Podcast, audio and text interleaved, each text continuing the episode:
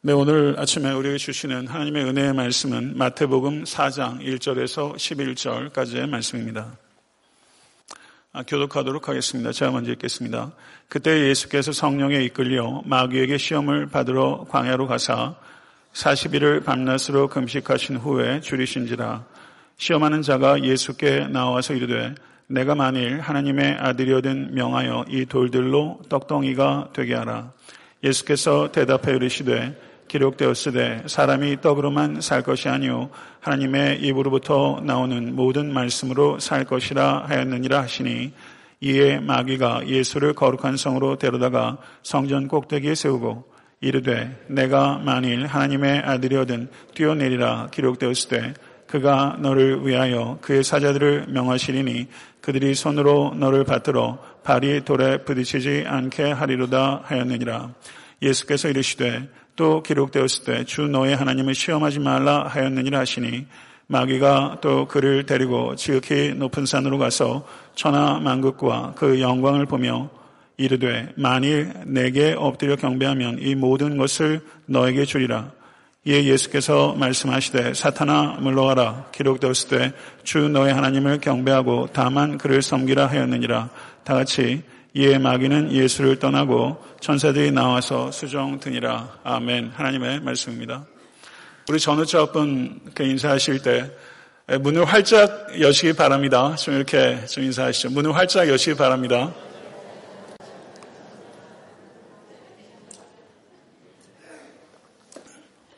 아, 지난, 지난주에 문 좀 활짝 여시라고 그렇게 설교를 했는데 문을 아직도 못 여시는 분들이 많이 계신 것 같고 제 자신 안에서도 아직 못 열고 있는 부분들이 여전히 있는 것 같고 제 가족 안에도 그런 부분들이 발견되는 것 같고 그런 것 같아요.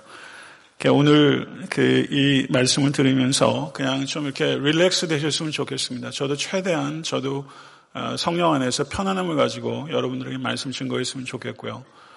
아, 그래서 오늘 그 말씀 어, 예수님께서 광야에서 시험 받으신 사건이고 어, 마태복음, 누가복음에 거의 흡사하게 기록되어 있습니다. 그리고 마가복음에는 단 두 절이 할애돼서 기록되어 있으니까 공간복음이 세 번 기록되어 있고 제가 오늘 본문을 설교한 것들도 이렇게 길고 짧게 설교한 것들을 보니까 연 일곱 번이 되더라고요. 그래서 제가 오늘 말씀을 또 연구하고 묵상하면서 무엇인가 제 스스로가 새로운 것을 발견하고 제 심장이 뛰지 않으면 성도님들께 그런 방식으로 전달하는 게 참 어렵습니다. 그래서 어, 이렇게 익숙한 말씀에 대해서 이렇게 설교할 때는 좀 더 이렇게 심리적인 그런 긴장감이 있는데요. 그 여러분들께서도 이렇게 귀를 막지 마시고 귀에 있는 이 화강암 덩어리를 좀 패내, 패내시고 오늘 이 아름답지 못한 도구를 통해서 전달되는 이 아름다운 예수 그리스도에 대해서 여러분들이 조금 좀 경외함을 가지고 그 예수께서 광야에서 시험을 당하신 이 시험, 뭐 저희 아이들도 이 시험 내용 알거든요. 세 번 시험 당하신 거. 우리가 이거 시험 보는 게 아니잖아요. 피상적인 내용을 아는 게 아니라 예수님께서 이 시험을 당하신 이 시험이 도대체 어떤 의미가 있는 걸까? 그리고 어떻게 이것이 이해되기를 원하셨을까? 그리고 이것이 나에게 어떻게 적용되는가 하는 부분들이 설교자에게만 맡겨질 숙제는 아닌 것 같아요. 여러분들 스스로가 이 말씀을 깊이 생각하시고 내면화시키셔서 이 중체에 대한 계시적 사건이 여러분의 삶 속에 무엇인가 무엇인가 이렇게 임팩이 될 수 있는 계기가 될 수 있기를 간절히 소원하는 마음으로 오늘 말씀을 전하도록 하겠습니다. 예수님께서 2000년 전에 영광의 왕으로 역사 속으로 침투해 오셨습니다. 세상의 왕은 우리 같은 사람을 만나는 것이 사실상 불가능합니다. 그리고 허락이 되어도 왕을 찾아가지만 이 불가사의한 이 왕은 우리 가운데 찾아오시는 왕이고 또 우리가 문을 열어주지도 않고 모직에 박대하는 그 순간에도 이 왕은 좀채 그 자리를 떠나지 못하시고 배회하시고 서성거리시고 그리고 마침내 여러분과 제가 준비됐을 때 문을 조금 열었을 때 그 안으로 들어오셔서 손님인 것 같았는데 어느새 우리의 영혼을 다 차지해버리시는 주인이 되시는 왕이시고 우리가 드린 것으로 우리에게 우리, 우리가 주님께 드렸던 모든 것은 사실상은 다 주님께로부터 주어진 것인데 그렇게 우리들에게 차고 넘치도록 주신 이 왕. 근데 이 왕은 굉장히 집요해서 우리와 얄팍하게 만나기 원치 않으시고 우리의 영혼 깊숙한 곳으로 존재의 가장 깊숙한 곳으로 이 왕은 더 가까이 더 깊이 들어오시고야 마는 그 왕입니다. 이 왕의 그, 그 집요한 추적을 통해서 여러분과 저는 사로잡혔고 그래서 우리는 그리스도인이라고 부름을 받게 됐고 그리고 그리스도인이 된 것에 대해서 기뻐하고 아파하며 또 영광스럽게 지금까지 살아오고 있는 것으로 믿습니다. 그런데 이 왕은요, 오늘 설교의 제목이 왕의 수줍음이라고 표현했는데요. 이 왕은 수줍은 왕입니다. 그리고 예수께서 광야에서 당하신 이 시험 사건은 이 왕의 수줍음이 어떤 것인지에 대해서 우리에게 알려주는 계시적 사건이다. 이렇게 이해할 수 있는데요. 아, 필립 얀시에 대해서 제가 한동안 꽤 오래 필립 얀시를 좋아했었습니다. 그리고 그가 쓴 책 중에 내가 알지 못했던 예수라는 책이 있는데 매우 신학적으로 깊고 문학적으로도 굉장히 탁월한 책이라고 저는 생각합니다. 내가 알지 못했던 예수에서 아, 필립 얀시가 뭐라고 말했냐면 예수에게 내재한 이 억체의 품성, 신의 수줍음이라고 부를 수 있는 그 자질에 나는 놀라고 또 놀랄 따름이다. 이렇게 표현했어요. 예수에게 내재한 이 억체의 품성, 신의 수줍음이라고 부를 수 있는 그 자질에 나는 놀라고 또 놀랄 따릅니다. 아, 저는 필립 얀시가 표현한 이 신의 수줍음이라는 이 표현에 그냥 몽둥이로 영혼 가운데 한 대 이렇게 맞은 것 같이 저에게 너무나 이 표현이 경이롭고 그리고 참으로 적절하다. 한 번도 예수님의 수줍음이라는 생각을 저는 해본 적이 없는데 이 필립 얀시를 통해서 어, 이 왕의 수줍음이라는 생각을 해보면서 이게 얼마나 적절하고 아름답게 묘사한 것인가에 대해서 저는 너무 경탄했고 한편으로는 그런 생각을 하지 못하는 저에 대해서 조금 열등감을 느낄 정도로 저는 이 표현에 매료당했습니다. 그래서 오늘 설교의 제목을 왕의 수줍음이라고 표현했는데요. 예수께서 세례를 받으신 이후에 하신 첫 번째 공식적인 행동은 광야에 나가서 시험을 당하신 사건입니다. 예수님의 첫 번째 공식 행사예요. 아, 그리고 예수님께서 광야의 시험을 당하신 것을 지켜본 사람이 한 사람도 없기 때문에 분명히 이 사건은 예수 자신이 제자들에게 이야기를 해서 그것이 성경에 기록되어 있을 것이다. 이렇게 이해하는 게 적절할 것입니다. 그렇다면 예수 자신이 이해하셨던 이 광야에서 시험 당하신 이 사건의 중요성은 무엇이고 그리고 이 의미를 우리가 주일학교 학생이 아니니까요. 우리가 정말 이 이 광야에서 시험 당하신 이 사건이 정말 그 깊은 의미는 무엇일까에 대해서 우리는 정말 겸손하게 그 의미를 묻고 또 묻고 또 물어야 된다고 생각합니다.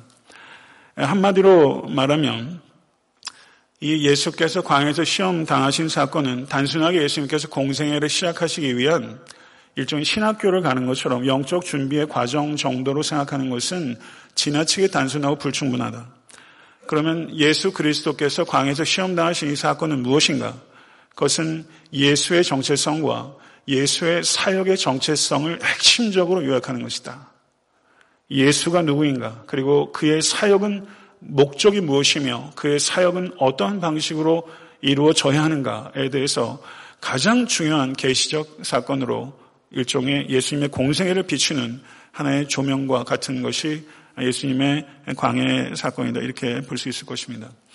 헤롯이 예수를 대적했던 인간 대적자로서 최초의 인물이었다면 예수를 대적했던 실질적인 대적자는 사탄이고 그리고 사탄이 드디어 무대 위로 올라온 것입니다.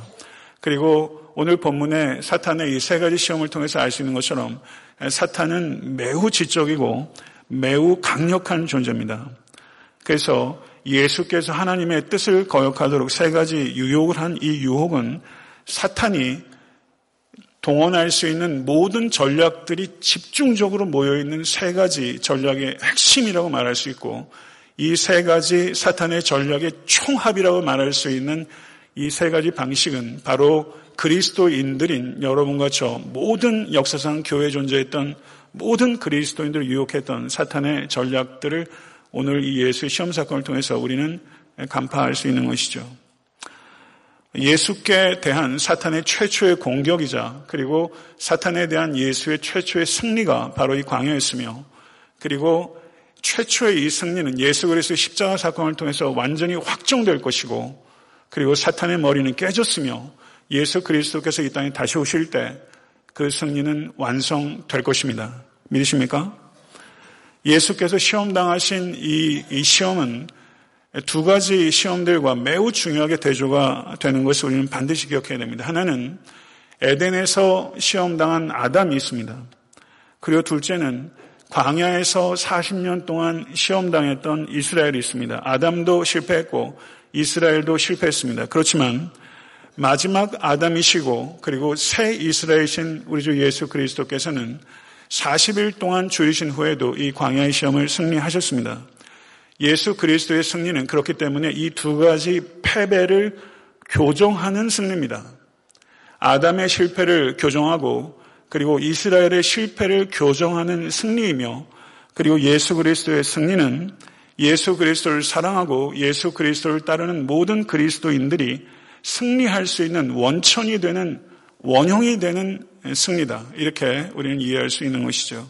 그래서 오늘 사탄의 이 시험과 예수 그리스도의 승리를 통해서 사탄의 유혹하는 패턴과 그리고 그 사탄을 이기는 승리의 패턴이 무엇인지를 우리는 말씀을 통해서 깨달아야 하고 그리고 그 말씀을 우리의 삶 가운데 적용해야 되는 것입니다.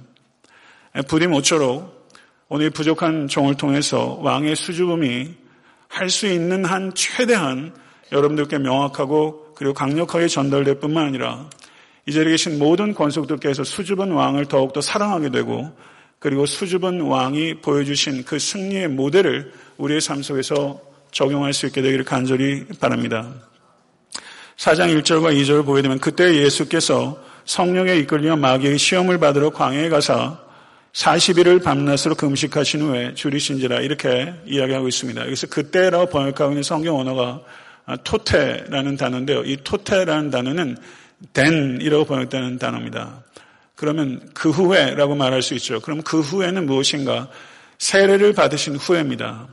세례를 받으셨을 때 하늘에서 울린 음성이 무엇입니까? 이는 내 사랑하는 아들이요, 내 기뻐하는 자라. 하늘이 스키마죠. 하늘이 갈라지고 하늘에서 음성이 들려서 이는 내 사랑하는 아들이요, 내 기뻐하는 자라. 어마어마한 계시적 사건이 벌어졌는데 그 사건이 끝나자마자 토테 그때 성령께서 이끌어서 마귀에게 시험을 당하시도록 예수를 광야로 이끌어 가셨다. 시험에서 면제된 사람은 단 한 사람도 없습니다. 왜냐하면 우리 주 예수 그리스도조차 시험을 당하셨고 그 성도 여러분 올 한해 살아오시면서도 시험 당하신 일들이 있으셨을 거라고 생각하고 아마 어쩜 지금도 시험 중에 있으신 분들이 적지 않을 거라고 생각합니다. 그럼 시험 당하실 때 우리가 흔히 생각하는 우리의 삶의 생각의 방식은 하나님께서 나를 버리셨다고 생각하는 것입니다. 정말 그렇습니까? 시험 중에 계셔서 하나님께서 여러분을 버리셨다고 생각하십니까? 아니라는 것이죠. 왜냐하면 이는 내 사랑하는 아들이요 내 기뻐하는 자라. 하나님께서 사랑하시고 기뻐하시는 자에게 허락하신 시험이 있다는 것이죠. 그래서 여러분들이 시험 중에 있을 때 그것이 하나님께서 여러분을 사랑하지 않거나 기뻐하지 않는 증거가 결코 되지 않는다는 것입니다. 그럼 우리가 중요하게 생각해야 될 게 있어요. 시험 당하는 것 자체는 죄가 아닙니다. 시험에 굴복하는 것이 죄입니다. 이것을 분별하실 수 있게 되 간절히 바라고 예수께서 광야에서 시험을 당하셨지만 사탄이 예수를 한순간에 성전 꼭대기에도 데려가셨고 그리고 지극히 높은 산 위에도 데려가셨어요. 시험은 성도 여러분 골방에도 있고 광장에도 있고 성전에도 있고 시장 바닥에도 있습니다. 어느 곳에 있든지 광야에도 궁궐에도 있는 것이죠. 어느 장소든지 시험이 있고 그리고 기도하지 않아서 당하는 시험도 있지만 40일 동안 금식 기도한 후에 당하는 시험도 있어요. 영적으로 바닥을 칠 때 당하는 시험이 있는가 하면 영적으로 고양되고 고양된 뒤에도 당하는 시험이 있고 성령 충만하지 않았을 때 당하는 시험이 있는가 하면 성령 충만했을 때 당하는 고도의 시험이 있다는 것을 우리는 깨달아야 되는 것입니다. 어느 누구에게도 한순간도 그리고 어느 곳이든 상관없이 사탄은 우리를 노리고 있다는 것을 기억하십시오. 그러나 우리와 똑같이 인간의 몸을 입으시고 시험을 당하신 죄 없으신 예수 그리스도께서 그 시험을 이기심으로 말미암아 여러분과 제가 예수 그리스도를 주목하고 그분에 붙잡히는 한 우리 역시 모든 시험을 넉넉하게 이길 수 있게 된다는 것을 우리 주 예수 그리스도께서는 오늘 광야에서 여러분과 저에게 가르쳐 주고 계신 것이죠. 성도 여러분, 시험 중에 계시다면 모쪼록 그 시험이 실족하는 계기가 되지 않고 믿음의 진보와 성숙과 축복의 계기가 될 수 있도록 시험을 스승 삼으시는 이제 계신 모든 권속과 저가 될 수 있게 간절히 소원하고 또 소원하는 것입니다. 첫 번째 시험은 내가 만일 하나님의 아들이어든 명하여 이 돌들이 똑똑 덩어리가 되게 하라. 이렇게 얘기를 했어요. 다 아시는 내용이에요. 근데 내가 만일 하나님의 아들이거든 이렇게 말하고 있는데요. 영어 번역에서는 if you are the son of God 이렇게 번역하고 있습니다. 그야말로 순수한 가정법으로 번역하고 있어요. 그런데 실제 성경 원어는요. 가정법이 두 가지 종류가 있습니다. 이 가정법은 어, first class condition이라고 표현하는 가정법이에요. 이거를 기억하실 필요는 없어요. 그런데 그리스도에는 가정법이 두 가지가 있다. 그런데 이것은 없는 사실에 대해서 가정하는 것이 아니라 있는 사실을 기초로 그 다음 진술이나 명령을 가기 위한 가정법이에요. 가령 저는 남자입니다. 그렇죠? 누가 봐도 남자예요. 내가 만약 여자라면 이런 얘기들 내가 만약 TV에 나오, 나온다면 뭐 이런 얘기 애들이 부르잖아요. 그러니까 그 없는 사실에 대한 가정이에요. 근데 여기에서 내가 만일 하나님의 아들이거든 이것은 없는 사실에 대한 가정이 아닙니다. 그렇기 때문에 if you are the son of God 이것은 번역적으로 좀 아쉬운 거예요. 그럼 실제 의미는 무엇이냐? Because you are the son of God 이런 뜻입니다. 너가 하나님의 아들이기 때문에 사탄은 하나님 예수 그리스도께서 하나님의 아들이시라는 것을 분명하게 압니다. 그리고 그것에 대해서 사탄은 의심하지 않습니다. 그리고 세 가지 시험을 통해서 예수께서 내가 하나님의 아들이라는 것을 의심하도록 하려는 것이 아니에요. 사단이 예수께 유혹하는 핵심은 너가 하나님의 아들이기 때문에 이 돌로 떡덩어리를 만들도록 하라. 이것은 너의 능력으로 할 수 있는 일이고 그리고 40일 동안 줄인 후에 떡 하나를 먹을 수 있는 자격이 하나님의 아들에게 없겠느냐? 이것이 사탄이 시험하는 요지예요. 성도 여러분, 간단히 말하면 하나님의 아들인 능력과 권리를 하나님의 뜻과 무관하게 사용하도록 유혹하는 것입니다.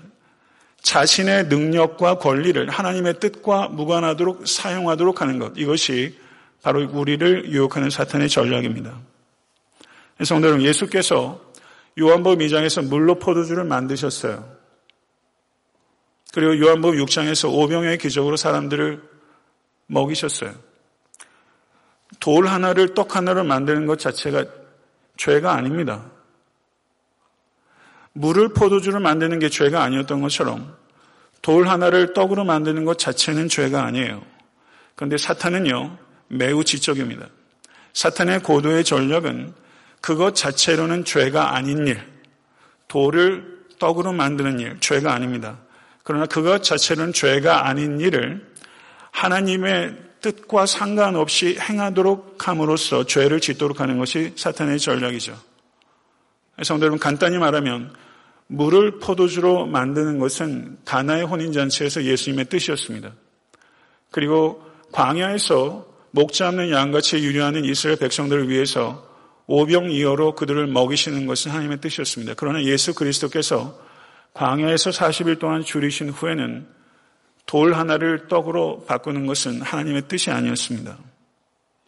그래서 예수 그리스도께서는 신명기 8장 3절의 말씀을 인용하셔서 사람이 떡으로만 살 것이 아니요 하나님의 입으로 나오는 모든 말씀으로 살 것이니라 이렇게 말씀하신 것입니다. 기독교는요 떡을 무시하는 종교가 아닙니다. 기독교는 떡의 가치를 아는 종교예요. 그리고 떡을 나누라고 하는 종이고 예수 그리스도께는 나는 하늘로부터 내려온 생명의 떡이라고 얘기하는 종교예요. 절대 떡을 무시하지 않습니다. 그러나 중요한 것은 떡으로만 살 것이 아니요 라고 말하면서 모노 아르토스, 떡으로만이라고 말하고 있는 거예요. 성도 여러분, 예수 그리스도께서는 하나님의 아들이십니다. 그러나 지금 예수 그리스도께서는 완전한 인간으로 광야에서 시험을 당하고 계시고, 그리고 완전히 하나님의 보호하심을 전적으로 의지해서 여러분 40일 동안 금식하며 기도하신 경험이 있으신 분 혹시 계실 수 있을 것 같아요. 목회자 중에 더러 있고 제 친구 중에 그런 분이 있습니다만 저는 엄두도 나지 않습니다. 근데 40일 동안 줄인다는 것은 이건 생명이 이거는 경각에 달린 거죠. 40일 동안 줄였다는 것은 절박한 순간입니다. 그 절박한 순간에 예수께서는 우리에게 상징적으로 보여주는 거예요. 그 절박한 순간에도 생명은 떡에 있지 않고 말씀에 있다. 그 순간에도 정말 중요한 것은 떡이 아니라 하나님의 뜻이다. 이것을 그리스도께서 우리에게 가르치신 거예요. 사랑하는 성도들은 하나님의 뜻이 아니면 여러분 각자의 능력과 그리고 여러분이 충분히 그것을 누리고 향유할 수 있는 권리가 있음에도 불구하고 내 것이고 내가 할 수 있음에도 불구하고 하나님의 뜻이 아니기 때문에 하나님 저 이거 안 하겠습니다. 저 이거 안 갖겠습니다. 저 이거 안 먹겠습니다. 저 이거 안 입겠습니다. 할 수 있는 것. 하나님의 뜻이 아니라면 그것을 우리 주 예수 그리스도께서는 광야에서 우리에게 그렇게 가르쳐 주고 계신 것이죠. 할 수 있어도 다 해도 되는 것은 아니기 때문에 예수께서 우리에게 그걸 가르쳐 주고 계신 거예요. 이건 고상한 삶으로의 초대입니다. 두 번째 시험은 이에 마귀가 예수를 거룩한 상으로 데려다가 성전 꼭대기에 세우고 이르되 너가 만일 하나님의 아들이거든 마찬가지로 because you are the son of God 내가 하나님의 아들이기 때문에 뛰어내려라 그러면 주의 사자들이 명하리니 손으로 너를 받들어서 돌로 부딪히지 않게 할 것이다 이렇게 이야기하는 거예요 성도 여러분 가끔 이렇게 정신 나간 사람들이 있어요 뛰어내리는 사람도 있습니다 정상적이고 보편적인 상식적인 방법들을 신앙이라는 이름으로 거절하는 사람들이 있어요. 그건 아닙니다. 여기에 보게 되면요. 그러니까 사탄이 또 10편 91편 12절의 말씀을 인용해서 예수님을 유혹한 거예요. 사탄은 성경을 잘 압니다. 성경 연구로 따지면 PhD를 몇 개 가지고 있다고 봐도 무관해요. 아마 성경 가지고 얘기하면 앞에서 아마 제대로 얘기할 수 있는 사람 많지 않을 겁니다. 사탄은 능수능란하게 성경을 이용할 줄 알아요. 그러나 성도 여러분, 사탄은 성경을 사랑하지 않고 성경을 경외하지 않고 성경을 아는 지식을 순종하는 데 사용하지 않습니다. 사탄은 성경을 경시하고 경멸하고 다른 사람을 불순종하도록 이끌기 위한 지식을 갖고 있는 존재예요. 사탄만 그렇습니까? 얼마나 현대의 많은 교회들이 이단 사설들이 판을 치고 그리고 건전한 교단 내에서도 성도 여러분 용서하시고 들으십시오. 적지 않은 목회자들이 성경 말씀을 자신의 이익과 입장과 신학을 변호하기 위해서 임의로 해석하고 그리고 오용하는 일들이 결코 적지 않습니다. 여러분도 저도 이런 전과가 다 있습니다. 성경을 임의로 해석하고 그리고 내 입장과 내 처지를 변호하기 위해서 성경을 마음대로 사용하는 것. 이런 전과 없으세요? 성도 여러분, 그것에 대해서 두려워하신 여러분과 저야 될 수 있게 간절히 바라고 성경을 성경 말씀대로 내 영혼 가운데 말씀하실 수 있도록 여러분들과 저의 영혼을 백지 상태로 놓고 하나님 말씀하소서 내가 듣겠나이다. 이런 태도로 말씀을 들으셔야 사탄의 유혹을 이길 수 있게 되는 것입니다.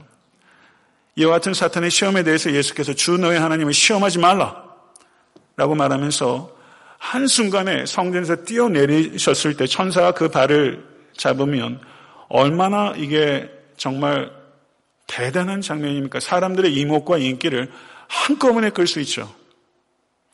미디어가 발달되지 않은 시대지만 이 소문이 삽시간에 퍼지고 수많은 추종자들을 불러 모을 수 있었을 겁니다. 그러나 성도 여러분, 공생의 기간 동안 예수께서 분명히 많은 기적들을 행하셨습니다. 그러나 예수께서는 그 기적을 통해서 추종자를 모으려고 하신 적은 한 번도 없습니다. 기적을 행하셔서 사람들이 폭주할 때 그때마다 예수님께서는 무리를 떠나시는 것을 반복하셨습니다. 마가복음 2장 13절에서 예수께서 중풍병자를 고치신 후에 예수께서 바닷가로 물러가셨다라고 말합니다. 요한복음 6장에서는 오병의 기적으로 사람을 먹으셨을 때 사람들이 억지로 잡아 왕으로 삼고자 했을 때 예수께서 제자들을 강제로 보내시고 성경 원어는 강제로 보냈다는 뜻이 폴스했다는 의미가 있어요. 그리고 홀로 산에 올라가셔서 사람들로부터 떠나셨어요. 그리고 마가범 7장에서는 귀 먹고 말 더듬는 자를 데리고 사람들이 왔을 때 예수께서 그 사람들을 마을 사람들과 분리시키시고 그 사람을 개인적으로 치료해 주셨습니다. 예수님의 사역은 한순간도 인기를 얻으려고 한 적이 없었으며 매 순간 진리를 계시함으로써 오히려 대중적인 인기로부터 지속적으로 멀어지셨고 그리고 마침내 크루시파임 저를 십자가에 못 박까지 예수께서 가셨어요. 인기를 얻기 위해서 사역하는가? 아니면 진리를 계시하는가? 그리고 진리를 계시하는 대가로 인기를 버릴 수 있는가? 이거죠. 저는 이 부분에 있어서 상당히 초연했다고 생각했는데요. 요즘은 그게 아니다는 걸 제가 많이 느껴요. 과연 목회자인 저는 진리를 계시하면서 대중적 인기로부터 떠날 수 있는 용기를 가지고 있고 그런 순수함이 저에게 정말 있나? 이런 생각들이 요즘은 저한테 많이 들더라고요. 성도 여러분, 예수 그리스도께서는 수많은 모든 병을 고치시고 모든 귀신들을 쫓으셨다고 성경에 기록하고 있어요. 그렇지만 예수께서는 병을 고치기 위해 이 땅에 오신 것도 아니고 귀신을 쫓기 위해 이 땅에 오신 것도 아닙니다. 예수께서는 복음이 되시기 위해 오셨고 복음을 전하기 위해 오셨습니다. 예수님께서 행하신 모든 기적은 예수께서 죄를 사하시는 권세가 있으신 하나님의 아들이시오 그리스도이시라는 것을 가르치기 위한 가르침의 연장이요 가르침의 증명입니다. 믿으십니까? 만약에 기적을 통해서 그 기적을 행하신 예수 그리스도를 더 사랑하게 되고 더 알게 되고 그분께 더 순종하는 데 이어지지 않는다면 그 기적은 아무 유익이 없을 뿐만 아니라 더 정확하게 말하면 그것은 매우 해로운 것입니다. 사랑하는 성도 여러분, 예수께서 2장 20, 요한복음 2장 23절과 24절에 많은 사람이 그의 행하신 기적을 보고 그의 이름을 믿었으나 예수께서는 그들에게 의탁하지 않으셨으니 이는 친히 모든 사람을 아시기 때문이라 하셨습니다. 예수님께서는 기적을 추종하는 무리가 아니라 복음을 따르는 제자를 부르십니다. 그렇기 때문에 예수님께서는 많은 기적을 행하셨지만 기적을 행하시는 것을 극도로 신중하게 하셨던 수줍게 기적을 행하셨던 왕이시고 예수께서 세우시는 나라는 성전에서 한번 뛰어내리는 방식으로 순식간에 세워지는 속성의 나라가 아니라 희생과 섬김이라는 더딘 방식으로 세워지는 나라입니다. 밀턴이 신라건에서 이런 말을 했습니다. 그대의 발걸음이 어이 그리 느린가? 그대의 발걸음이 어이 그리 느린가? 예수 그리스도의 발걸음은 참 느립니다. 30년을 기다리시고서 공생애를 시작하시고 그리고 그 방식이 기적을 통해서 한순간에 이 나라를 세우실 수 있음에도 불구하고 그거를 절제하시고 겨자씨 하늘처럼 자곡 깨고 일어나 씨를 뿌리는 농부의 방식으로 예수께서는 참 더디게 걷고 그리고 더디게 이 나라를 확장하시고 계신 것을 우리가 볼 수 있습니다. 사랑하는 성도 여러분, 이 수줍은 왕은 그러한 방식으로 이 나라를 여러분과 저의 더딘 걸음을 통해서 이 나라를 세우기 원하시고 그리고 확장해 가고 계신 왕이신 것을 믿으실 수 있게 간절히 축원합니다. 마귀의 세 번째 시험은 마귀가 또 그를 데리고 지극히 높은 산으로 가서 천하 만국과 그 영광을 보여주며 이르되 만일 내게 엎드려 경배하면 이 모든 것을 내게 주리라. 사탄은 안목을 통해서 항상 장난을 칩니다. 눈이 얼마나 위험한 감각기관인지요. 눈처럼 소중한 감각기관이 없는데 눈이 얼마나 위험한지 모르겠어요. 눈을 보고서 제가 바른 판단에 이르는 것보다 눈으로 봤기 때문에 오판하는 경우들이 저한테 얼마나 많은지 몰라요. 성도 여러분, 천하 만국이라는 것은 우리는 얻을 생각도 못해요. 그러나 한번 상상이라도 해보십시다. 정말 여러분에게 천하 만국보다 하나님을 더 사랑하십니까? 정말 이런 질문이 여러분에게 주어진다면 여러분 쉽게 결정하실 수 있겠어요. 여러분은 천하 만국보다 제가 하나님을 더 사랑하는 목회자로 보입니까? 그렇지 않으실 것 같아요. 아멘 하신 분은요, 오늘 저하고 점심 식사 같이 하세요. 감사합니다. 천하 만국이 다 뭐예요? 돈 몇 푼 때문에 하나님을 팔아버리는 일들이 허다한데 천하 만국이 뭐예요 다? 이 엄청난 거를 한순간에 한 번만 저라면 주겠다. 이런 유혹이 없는 게 얼마나 감사한지. 이거를 여러분과 제가 감당할 수 있겠습니까? 이걸 어떻게 감당해요? 이런 질문 안 받는 게 속이 편하지. 이런 질문이 사탄이 우리가 항상 얘기해요. 이번 한 번만 하자. 이번 한 번만 먹자. 돈 먹을 때. 한탕만 하자. 조금만 하자. 이게 사탄의 유혹이에요. 한 번만. 이 한 번에 사람이 골병되는 거예요. 한 번에. 한 번만. 이러한 유혹에 견디는 사람 되는 것 정말 어렵습니다. 누가 이걸 자신한다고 되는 일이겠어요, 이게. 이러한 사람 되는 건 너무 어렵고 이러한 사람 찾는 것 너무 어렵습니다. 찾는 것도 어려워요. 되는 것 얼마나 어렵겠어요. 그러나 여러분과 제 마음속에도 이런 마음이 있어요. 과정은 그냥 건너뛰고 무시하고 생략하고 한순간에 모든 것들이 눈앞에 쫙 벌어지는 것. 그거 원하는 마음이 저와 여러분에게 있어요. 이 마음을 정리하지 않으면 이런 유혹이 올 때 감당하기 어려울 겁니다. 성도 여러분, 사탄의 마지막 유혹은요, 우리를 너무나 잘 아는 유혹이에요. 고난을, 고난을 왜 당하니? 십자가를 왜 지니? 영광의 관만 쓰면 되는 거 아니니? 이렇게 유혹하고 있고, 그게 성도에게도, 목회자에게도, 교회에게도 항상 끊임없는 유혹이에요. 십자가 없는 영광 없습니다. 쉬운 길, 넓은 길은 생명의 길이 아닙니다. 오직 예수께서 걸으셨던 그 길이, 그 길만이 생명의 길이라는 것을 우리는 믿어야 합니다. 그리고 예수께서 세우신 이 나라는 십자가를 통해서 세워지는 나라예요. 인자에 온 것은 섬김을 받으려 하지 아니하고 도리어 섬기려 하고 자기 목숨을 많은 사람의 대성물로 추려 함이니라. 아멘. 이건 좁은 길입니다. 좁은 길입니다. 이 예수께서 십자가를 회피하는 무리가 아니라 십자가를 감당하는 제자를 부르고 계시고 오늘 이 절기에 바로 여러분과 저를 그렇게 초청하고 계신 겁니다. 말씀을 맺겠습니다. 사탄의 유혹은 매혹적이고 손쉬운 방법으로 문제를 해결하고 목적을 달성하라. 매혹적이고 손쉬운 방법으로 그렇게 하라는 거예요. 근데 예수님께서는 전능하신 능력이 있음에도 불구하고 그렇게 사용하기를 거절하셨습니다.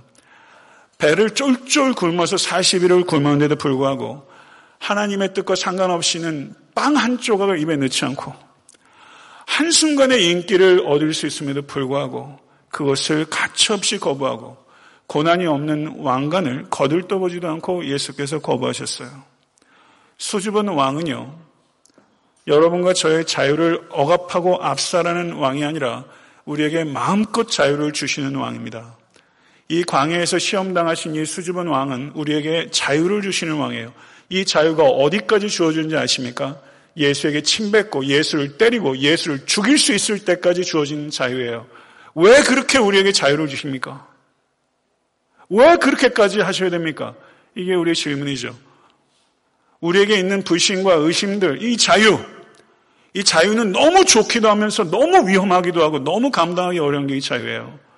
이 자유를 그냥 꽉꽉 눌러서 믿지 않을 수 없도록 우리를 만들어 주시지. 불신할 뿐만 아니라 예수를 죽일 수 있게끔까지 할 정도 우리에게 자유를 주신 그 이유는 무엇인가? 예수님께서는 전능하십니다. 그러나 그 힘을 가지고 여러분과 저를 믿지 않을 수 없을 만큼 밀어붙이지 않으세요.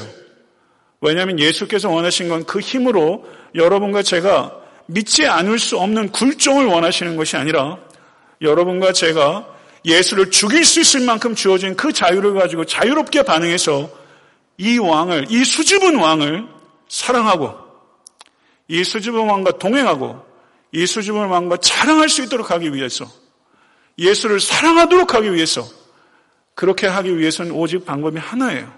힘을 사용할 수 없는 거예요. 사랑을 원하시기 때문에 예수는 우리를 사랑하는 방법밖에 없었고 그리고 예수 그리스도께서 인간을 구원하시기 위해서 인간에게 희생당하셔야 됐던 왕.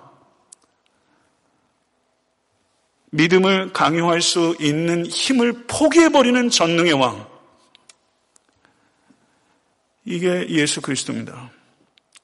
케르케고라 이런 말을 했어요. 하나님은 그 손으로 세상을 우악스럽게 줄 수 있지만 피조물들이 충분히 자율적으로 행동할 수 있을 정도로 세상과 가볍게 접촉하신다. 여러분 손을 우악스럽게 우여치면 제 우리 아이들 손 같은 거 제가 잡으면 꼼짝도 못해요. 우악스럽게 잡을 수 있지만 하나님께서는 여러분과 저를 매우 가볍게 접촉하신다는 거예요. 철학자의 언어예요. 예수의 이 가벼운 터치, 이 타치에 당한 사람이 있어요.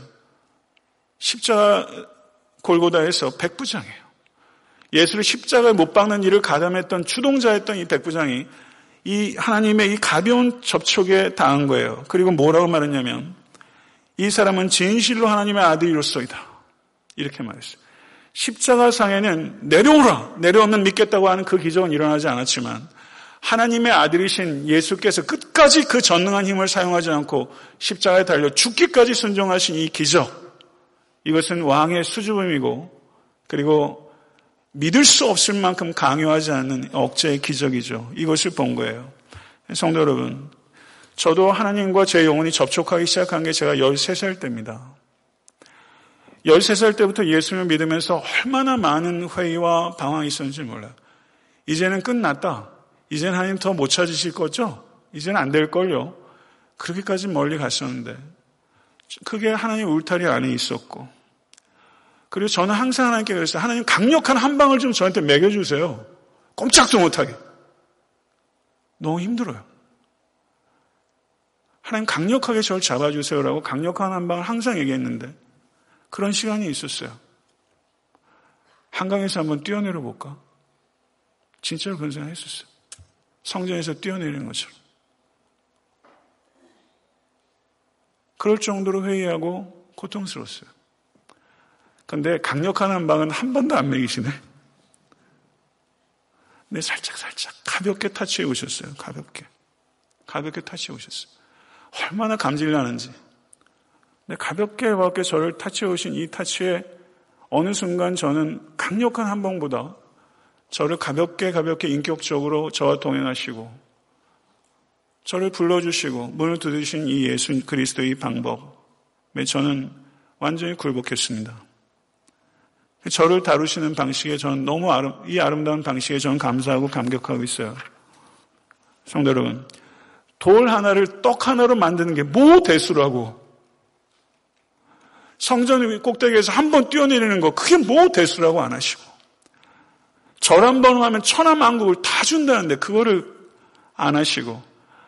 아무리 작은 일이라도, 단 한 번이라도 타협하지 않으신 예수 그리스도께서는 그 모든 시험 가운데 배후에 있는 그 원리가 하나님을 뜻을 심각하게 거역하는 것이라는 것을 알기 때문에 그것 자체로는 죄가 아님에도 불구하고 하나님의 뜻이 아니면 40일 동안 쫄쫄 굶어도 떡 하나를 입에 넣지 않겠다는 이 왕, 이 수줍은 왕,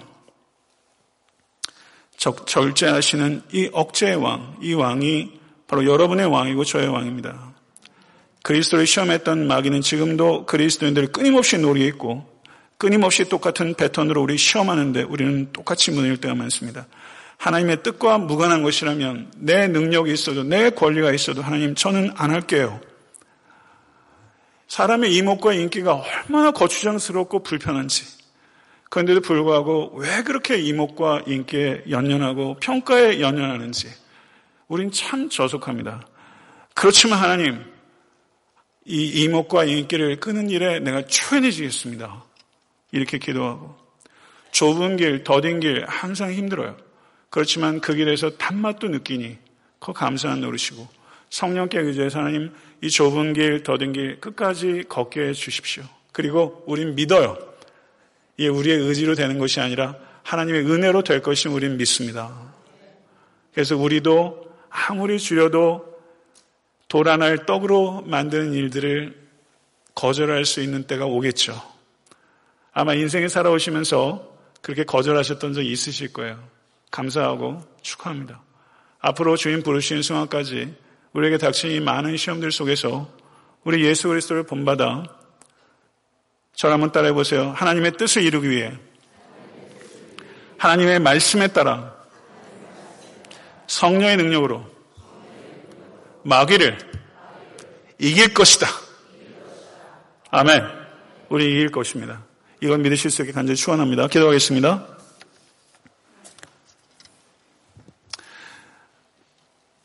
왕의 수줍음, 수줍은 왕. 성경은 묵상하고 묵상해도 끊임없이 우리에게 새로운 깨달음과 또 도전과 뜨거움을 가져다 주고 중심으로 통해하게 하며 하나님을 더 사랑하게 합니다. 이 말씀 앞에 이 사랑하는 모든 권속이 무릎을 꿇고 이 왕이 걸어가셨던 그, 그 길, 할 수 있음에도 불구하고 인격적인 사랑의 관계를 맺기 위해서 자신의 힘을 끝까지 제한하셨던 그 힘, 힘을 제한하는 그 힘을 우리 사랑하는 모든 권속이 배우고 사랑할 수 있도록 하나님 도와주시고 우리도 예수께서 우리와 맺기 원하셨던 그 사랑의 관계를 우리도 주님 본받아 더욱더 주님과 아름다운 관계를 맺고 사랑하는 권속들과 아름답고 깊은 관계를 맺어가고 또 원수들을 향해서도 이와 같은 억제의 힘을 사용할 수 있는